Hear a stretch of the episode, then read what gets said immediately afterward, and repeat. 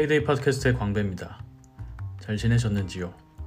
오늘은 RSS라는 것에 대해서 좀 얘기를 해볼까 싶은데요. 최근에 RSS를 다시 좀 사용을 하게 되면서 이와 관련된 생각을 좀 간단한 생각이 좀 몇 가지 들어서요. 어, RSS 쓰시는 분이 계실까요? 네. 그 RSS 리더를 본인이 직접 세팅하고 이렇게 쓰는 사람은 요즘 거의 없는 것 같긴 합니다. RSS는 어떻게 보면 규약일 수도 있고 어떤 기술일 텐데 음, 아마도 팟캐스트 지금 이 K-데이 팟캐스트도 어, 팟캐스트 앱 같은 것들을 통해서 듣고 계신다면 그게 이제 feeding이 되는 방식은 RSS를 활용하는 것이죠. 그래서 기본적으로 팟캐스트는 RSS를 기반으로 한다고 알고 있습니다.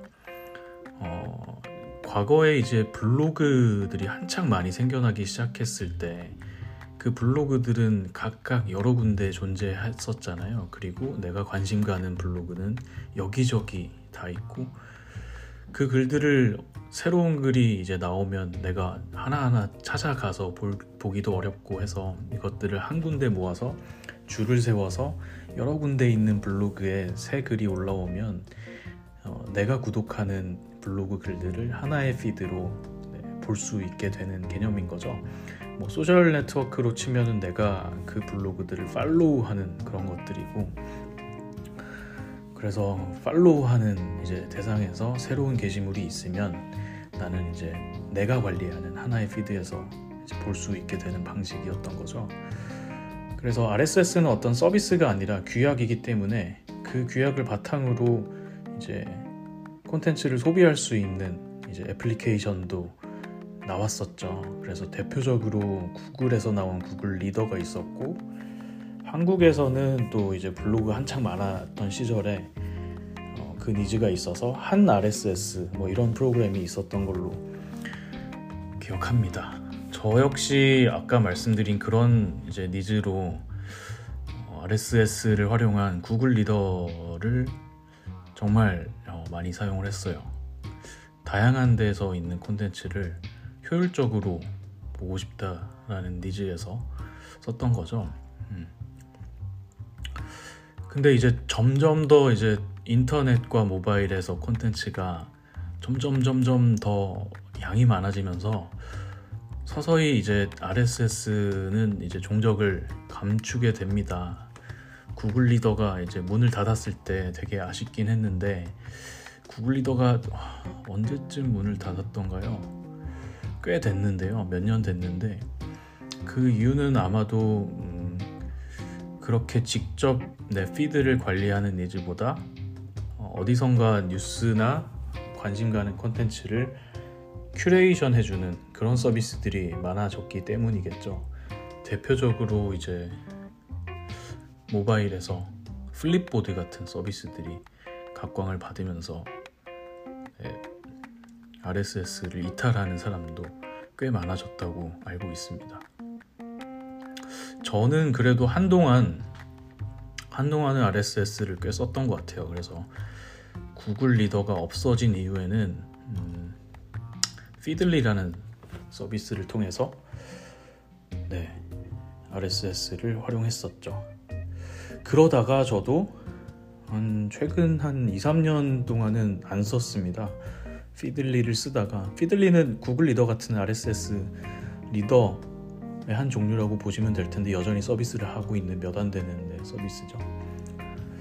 어, 그러다가 음, 이게 정보를 봐야 되는 양이 저도 너무 많은 거죠. 그래서 아 이거 너무 나도 다 확인하기는 좀 귀찮다 싶어서 아, 좋은 큐레이션이 있으면은 나도 신경 쓰지 않고 그렇게 누군가 나한테 정보를 잘 정리해서 주, 면 좋잖아요. 그래서 그 이후로는 그 Apple News가 서비스가 나오면서 그런 생각을 좀 했어요. 아, Apple News 정도면은 그래도 뭐 정보 취합을 잘 해주지 않을까 네. 그런 생각을 가지고 Apple News를 좀 쓰면서 Feedly를 이제 안 썼습니다. 어, 그러다가 이제 최근에 다시 이제 Feedly와 또 RSS read를 그러니까 읽기를 할 수 있는 새로운 어플리케이션도 쓰게 된 것이죠.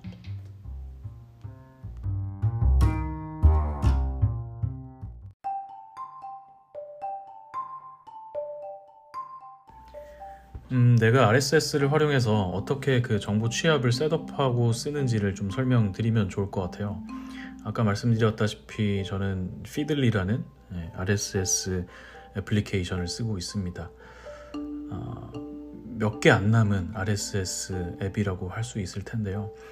어, 이게 단순히 이제 RSS feed를 종합해 주는 것 외에도 내 정보를 잘 관리할 수 있게끔 하는 기능들이 있습니다. 기본적으로 이제 Feedly가 너한테 괜찮은 정보를 모아서 보여줄게 라고 하는 게 아니라 네가 무슨 정보를 받아볼지를 설정을 하면 피들리는 그거를 잘 도와줄 거야. 뭐 이런 개념이라고 보시면 돼요. 그래서 기본적으로 저는 이제 카테고리를 나눠놨죠. 그래서 뭐, 뭐 사업에 관련된 것도 있고 뭐 브랜딩에 관련된 것도 있고 온라인에 대한 것도 있고 뭐 프로덕에 대한 것들도 있고요. 이런 카테고리별로 제가 이제 계속 쭉 보고 싶다 하는 뉴스 사이트나 블로그들을 여기다가 등록을 해 놓고 있죠. 뭐 대표적으로 예시를 든다면 저는 음, 뭐가 있을까요? 음, 네, 뭐 Business Insider 같은 사이트를 많이 보고요. 그 다음에 e-commerce에도 관심이 많기 때문에 Glossy나 Modern Retail 뭐 이런 사이트들을 많이 보긴 합니다. 뭐 그리고 뭐 되게 insight가 있는 분들의 블로그, 예를 들면 Seth Godin이나 뭐 Gary Vaynerchuk이나 이런 분들의 블로그도 보기도 하죠. 뭐 아무튼 이런 것들을 어, 내가 어떤 단위로 뭐 나는 지금 branding에 대한 어떤 정보를 좀 보고 싶어 혹은 나는 이커머스 시장에 대한 좀 정보를 보고 싶어 이럴 때 그 카테고리별로 내가 구독 중인 글들을 쭉 보면 되는 것이죠. 어, 그것뿐만이 아니라 그 사실은 요거는 RSS 기술을 활용한 건 아닌데 Feedly에서 어떤 기능도 제공하냐면 Google의 그 키워드 alert 있죠. 그 키워드를 등록해 놓으면은 그 키워드에 해당되는 컨텐츠가 새로 생겼을 때 내가 알 수 있게 하는 요게 원래 어떤 특별하게 feeding을 해주는 기술 자체는 없는데 Feedly에서 직접 구현을 해서 예, 소비자에게 제공을 하는 기능입니다. 이게 굉장히 또 효과적인 경우가 있어요. 뭐 예를 들면 내가 하고 있는 브랜드에 대한 어떤 viral을 좀 알고 싶다. 이럴 때는 매번 내가 Google을 검색해 볼 수는 뭐 검색해 볼 수 있겠죠. 그렇지만 너무 이제 귀찮은 일이잖아요. 그래서 또한 뭐 요즘에 이슈가 되는 혹은 내가 관심이 가는 음, 키워드를 등록을 해 놓으면 그 키워드에 관련된 뉴스가 나오면은 네, 그것들이 한 군데 다 쌓이면서 feeding이 나한테 되는 거죠. 그래서 뭐 예를 들면 저는 요즘에 제가 어, 개발하고 있는 음, product에 대해서 어, 그런 뉴스를 이제 보게 돼요. 그러면 내가 만들려고 하는 이 product에 대해서 뭐 사회적인 이슈는 어떤 게 있고 어떤 평판들이 있고 혹은 뭐 심지어는 뭐 내가 좀 궁금한 회사에 대한 것도 키워드를 등록을 해놓으면 그 회사에 대한 뉴스가 다 빠짐없이 예, 볼수 있게 되는 거죠. 그래서 이런 점이 굉장히 좀 편리합니다. 어, 이런 feeding 방식이 사실은 제가 예, Apple News에서 Feedly로 돌아온 이유였어요. 사실 그 정보라는 게 좀 그런 것 같습니다. 누군가가 잘 큐레이션 해주면 참 좋겠지만 그 누군가가 누구냐? 라는 게 되게 중요한 거죠. 그래서, 음, 그 한동안 이제 Apple News를 그러니까 Feedly를 안 쓰면서 예, Apple News 좀 보고 뭐 이러면서 제가 들었던 생각은 과거에 비해서 내가 정보 습득의 어떤 literacy라고 하죠. 뭐 정보 습득의 능력이랄까 효율이랄까 이런 것들이 되게 후퇴된 것 같다라는 생각이 들더라고요. 결국에 정보도 내가 되게 효율적으로 빠르게 가장 앞선 정보를 어떻게 받아보냐라는 게 중요한 건데 사실은 누구나 보는 수준의 정보만을 보고 있는 거죠. 게다가 뭐 나한테 추천의 어떤 질이나 결이 맞지 않을 때는 그마저도 잘 보지 않게 되고요. 그래서 뭐 역시나 이제 다시 이제 설정을 하고 나의 어떤 정보 스트림을 어 다시 재편해야겠다라는 생각으로 나를 잡고 싹 한번 정리를 했습니다. 그래서 정보가 습득되는 이런 방식이 어, 예전처럼 돌아간 거죠. 저 개인적으로는 예전처럼 돌아간 건데 이것이 저한테는 훨씬 더 네, 내 능력이라고 볼 수도 있죠. 정보의 습득 능력이 훨씬 더 어, 좋아졌다 이런 생각이 많이 들었고요. 사실 뭐 이제 애플리케이션으로의 용도가 그거 외에도 이제 더 좋은 점도 있습니다. 저는 이제 Feedly라는 앱하고 그 다음에 아, Reeder R E E D E R이라는 이제 또 애플리케이션을 함께 사용을 하는데 사실 읽을 때는 Reeder로 다 봅니다. 즉 이제 Feedly로 RSS가 종합이 되고 RSS 관리는 Feedly에서 하고 읽는 거는 Reeder에서 읽는 것이죠. 근데 이 Reeder의 장점도 꽤 많습니다. 일단 되게 clean한 뭐 깨끗한 UI로 뭐 이제 맥이나 아이폰이나 아이패드나 이런 데서도 볼 수도 있고 그리고 사실은 또 중요한 거는 우리가 보는 지면마다 디자인이 되게 다릅니다. 특히나 한국 사이트 같은 경우는 특히 언론 사이트에는 뭐 많이들 아시죠? 그 광고로 도배돼 있고 막 레이아웃도 불편하고 막 이런 사이트들이 많죠. 이런 것들을 어, 되게 깨끗한 reader view로 바꿔서 보여주기도 하죠. 그래서 되게 빠르고 깔끔하게 읽기 좋게 네, 가독성을 높여서 볼 수도 있고요. 어, 게다가 또 이제 제, 저는 이거는 최근에 세팅을 하면서 발견한 건데 그 멤버십을 들어야만 기사 전문을 볼 수 있는 사이트들이 있습니다. 몇 개 뭐 Business Insider도 그렇고 뭐 Glossy나 뭐 Modern Retail이나 몇 가지 있거든요. 네. 그리고 뭐였지? 네, 네 DG 뭐였지? 아무튼 그런 사이트들이 되게 아 이거 그러니까 subscription을 하기는 애매한데 간혹 가다가 제목이 너무 궁금한 기사들이 있거든요. 네. 근데 이게 이제 Feedly로 보니까 보이더라고요. 네. 물론 뭐 subscription을 해야 되는 사이트들이 전부 다 보이는 방식은 아닐 거예요. 그런데 네 이것도 볼 수 있는 네, 사이드 장점도 있었고 더불어서 뭐 이제 사이트를 방문해야만 볼 수 있는 뭐 이런 수고를 덜어주는 것도 꽤나 큰 장점이죠. 네. 그래서 뭐 이제 RSS에 조금 뭐 써봤다 아니면 익숙하다라고 하는 분이라면은 이런 얘기가 무슨 얘기인지 아실 거예요. 그래서 어 만약 내가 이제 정보를 좀 내가 컨트롤하면서 좀 이제 소비를 하고 싶다. 특히나 뉴스나 블로그나 이런 것들을 많이 본다.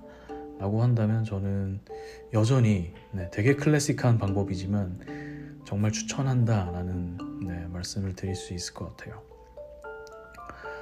사실 이제 어, 앞서서 말씀드렸지만 이 RSS는 저는 이제 처음 만, 나왔을 때는 정말 환호를 했어요. 네. 그 당시 이제 뭐 대학생 뭐 이럴 때였던 것 같은데 인터넷이 너무 이제 유익하고 재밌는 정보 정말 많잖아요. 근데 항상 이제 찾아갔어야 되는 거죠.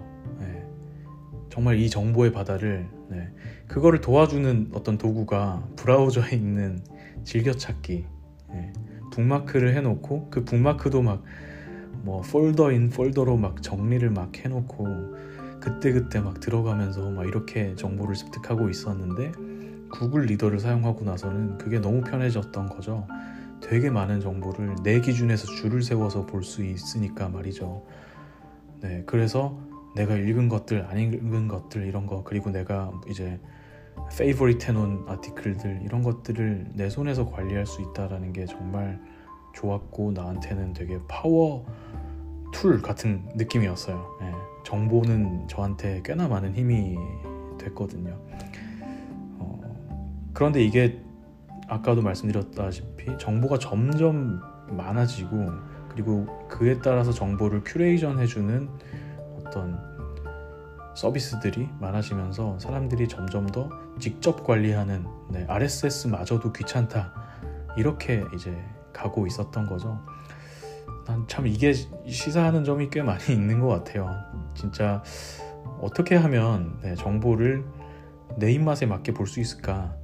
그거는 누군가 똑똑한 녀석이 잘 취합해 주는 방식이어야 될까? 혹은 내가 그래도 줄을 다 세워놓고 봐야 하는 것일까 이런 생각이거든요. 사실 RSS를 본다라는 거는 그냥 편한 방식은 아니에요. 왜냐하면 내가 그것들을 구독하고 있고 사실 뭐 며칠만 지나도 읽지 않음에 막뭐 백몇 개의 막 안 읽은 기사들이 남게 되면 그거를 지워내야 되는 게 사실 하나의 이제 루틴 같은 게 돼버리는 거거든요. 그래서 리스트에 쭉 있는 이제 기사들이나 컨텐츠의 제목들을 쭉 보고 봐야 되는 것만 보고 그 외의 것들은 보지 않은 상태에서 읽음 표시 해버리는 거죠. 그런 일들이 나름의 되게 수고를 자처하죠. 그런데 어, 정보를 습득하는 어떤 질 자체는 되게 다른 것 같아요. 그러니까 제가 특히나 뉴스에서 이걸 포기하기 어려웠던 거는 나는 이 정보가 꼭 필요한데 라고 하는 생각이 있다면 이게 누군가 내가 맡긴 누군가가 뭐 준비해서 내 눈에 띌 때까지 기다리면 되지 라는 생각을 갖기에는 너무 불안한 거죠. 네, 뭐 이게 뭐 세상을 좀 어렵게 사는 방식일 수도 있고 하지만 본인에게는 뭐 각각 다 중요한 영역들이 있는 거잖아요. 저는 뭐 정보들이 좀 그렇다라고 생각을 하고 있었어요. 비슷한 예시가 음악도 있는 것 같아요. 뭐 음악 컨텐츠도 그랬죠. 음악은 특히나 뭐 이제 컨텐츠가 미디어가 되게 바뀌면서 과거에 physical로 있다가 그 다음에 파일로 오고 그 다음에 이제 파일에서 스트리밍이 되면서 또 굉장히 큰 변화들이 있었잖아요. 과거에 파일로 뭐 physical 얘기는 뭐 거기까진 가지 않고 파일로 존재할 때는 그야말로 내가 찾아가지고 원하는 것들을 구매하거나 아니면 어디서 구해서 내, 내 로컬에다가 저장하면서 관리를 했던 거죠. 뭐 그것만큼 완전 컨트롤하는 방식이 없을 것 같아요. 그건 완전 내가 컨트롤하는 방식일 텐데 그 이후로 이제 특히나 이제 스트리밍이 되면서 되게 많이 바뀌었죠. 네. 스트리밍이 되면서 바뀌었던 점은 크게 보면은 지금의 음악의 관리 방식은 크게 보면 두 가지가 있는 것 같아요. 하나가 어, 세 가지라고 볼 수도 있겠네요. 하나가 라이브러리 방식이고, 하나가 플레이리스트 방식이고, 세 번째가 라디오 방식인 거죠.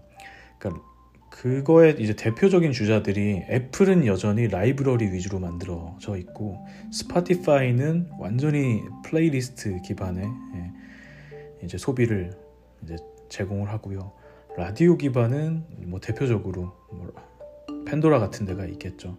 그러니까 애플은 Apple Music만 봐도 애플은 여전히 이제 파일 기반의 라이브러리 위주예요. 그래서 내가 가진 음악 위주로 어, 그런 방식으로 이제 설계가 돼 있거든요. 그래서 뭐 그 browse라는 항목에 그러니까, 그러니까 스트리밍이라는 그런 라는 건 그런 거잖아요. 음악 어떤 음악 콘텐츠든 접근할 수 있게 되는 거잖아요.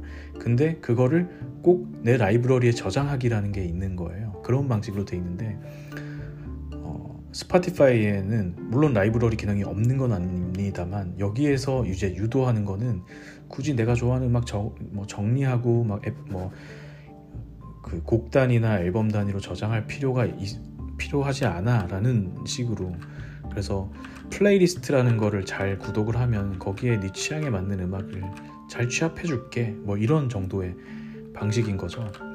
그리고 라디오는 훨씬 더 소극적으로 네가 좋아하는 음악 한 트랙만 말해봐. 그러면 우리가 알아서 잘 틀어줄 테니까 네, 뭐 그런 거죠. 그래서 사실 사람들이 그러니까 뒤로 갈수록 되게 편한 거잖아요. 음악에 음악을 듣는 방식이. 그래서 사람들이 이제 음악 듣기가 정말 쉬워진 거죠. 네. 반대로 보면 또 그런 것도 있습니다. 어, 음악을 좀 남한테 맡기는 거죠. 음악의 선곡 자체를 그죠. 그래서 이 라디오에 무슨 음악이 나올지 내가 컨트롤하는 게 아니잖아요.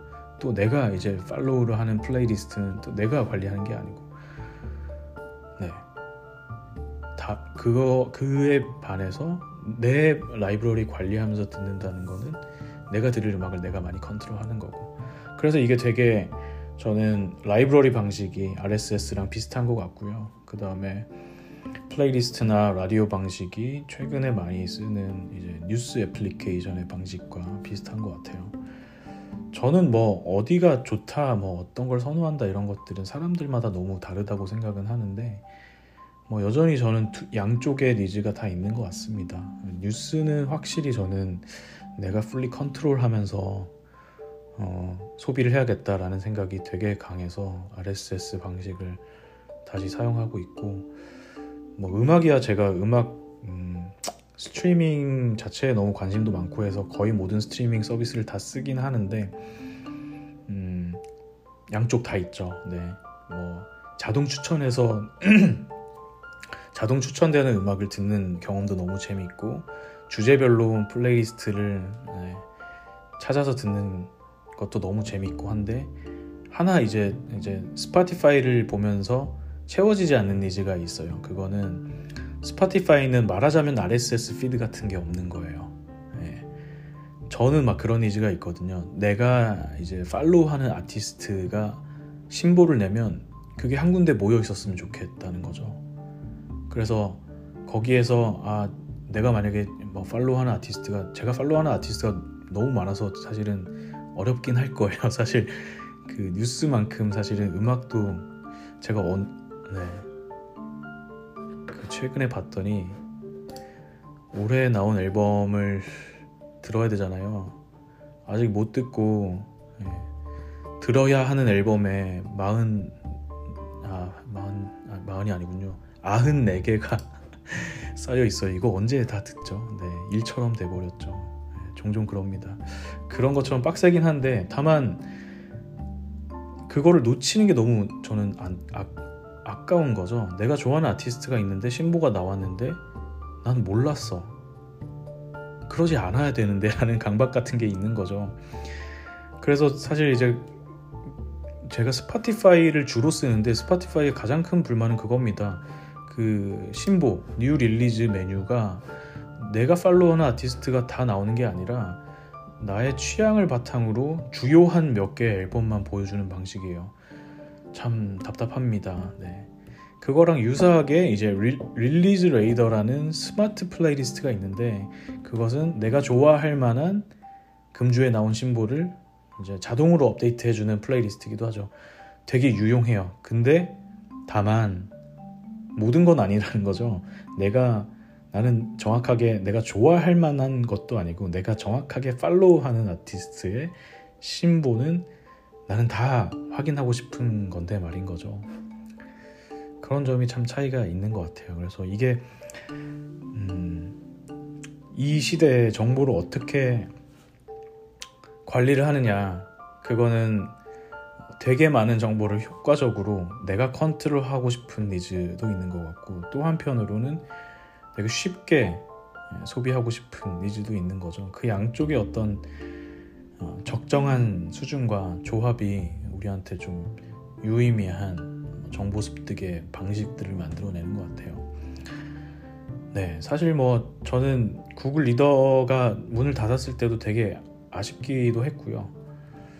뭐 이러다가 Feedly도 문을 닫으면 어떡하나 뭐 이런 생각도 들어요. 사실 아까 말씀드린 그 Feedly의 기능들을 다 사용하기 위해서는 저는 이제 프로 계정을 쓰고 있는데 프로 계정이 아마 비용이 꽤 들거든요. 한 달에 한 달에 한 20불인가 이제 들이면서 쓰고 있는 거예요. 그만큼 저는 가치가 있다고 생각해서 쓰고 있는 건데 사람들이 점점 이제 뉴스를 그냥 누군가 취합해 주는 거를 보는 방식으로 게다가 거기 그 뉴스의 추천 방식이 점점 더 고도화되면서 예, 아, 만족도가 높아진다면 이런 어, 서비스를 제공하는데도 점점 줄어들지 않을까 이런 위기감도 있고요. 그렇습니다. 네. 그래서 이런저런 생각이 들더라고요. 정보를 어떻게 어떤 방식으로 참 요즘에 이제 RSS를 생각해 보면 되게 지향하는 바가 다르다라는 점에서 꽤나 많은 생각이 들었고 음, 중요한 거는 저는 그런 것 같아요. 이런 상황에서 어, 저는 도구를 잘 쓰는 게 가장 큰 힘이라고 생각을 하거든요. 그래서 다양한 도구 중에서 나한테 맞는 내, 나에게 꼭 필요한 방식으로 셋업을 해두고 가장 효율적으로 콘텐츠와 네, 정보를 소비하는 방식을 항상 관리를 하고 내 몸에 맞게 다듬어서 예, 항상 들고 다녀야겠구나. 그 그래야 내가 이제 살 수 있겠구나 이런 생각이 들었습니다. 그래서 뭐 저도 뭐 이런 내가 관심 있는 분야는 뭐 이런 생각을 많이 할 텐데 또 많이 신경 쓰지 못하는 분야도 있겠죠. 그래서 혹여나 뭐 제가 뉴스 콘텐츠를 소비하는 방식, 음악 콘텐츠를 소비하는 방식 이런 것들이 뭐 참고가 된다면 네, 그 역시 좋은 일일 것 같고요. 뭐 다른 부- 분야의 어떤 콘텐츠 소비 방식도 네, 좋은 방식이 있다면 또 많이 참고가 되고 싶습니다. 사실 이런 콘텐츠 소비 도구 말고 콘텐츠 생산 도구에도 관심이 굉장히 많은데 사실 저는 생산 생산만큼 소비를 좋아하기도 하고 생산은 사실 언제나 만들어야지라는 생각을 하고 살고 있기는 합니다만 그 기반을 소비라고 생각을 하고 있어서 소비에 신, 신경을 더 쓰고 생각을 더 쓰는 건 사실인 것 같아요. 네, 생산과 소비하니까 또 뭐 얘기를 할 게 되게 많은 것 같은데 그건 다음 에피소드에 얘기를 하기로 하고요. 오늘은 이 정도로 이야기를 마치겠습니다. 오늘도 들어줘서 고맙고 다음에 또 봐요.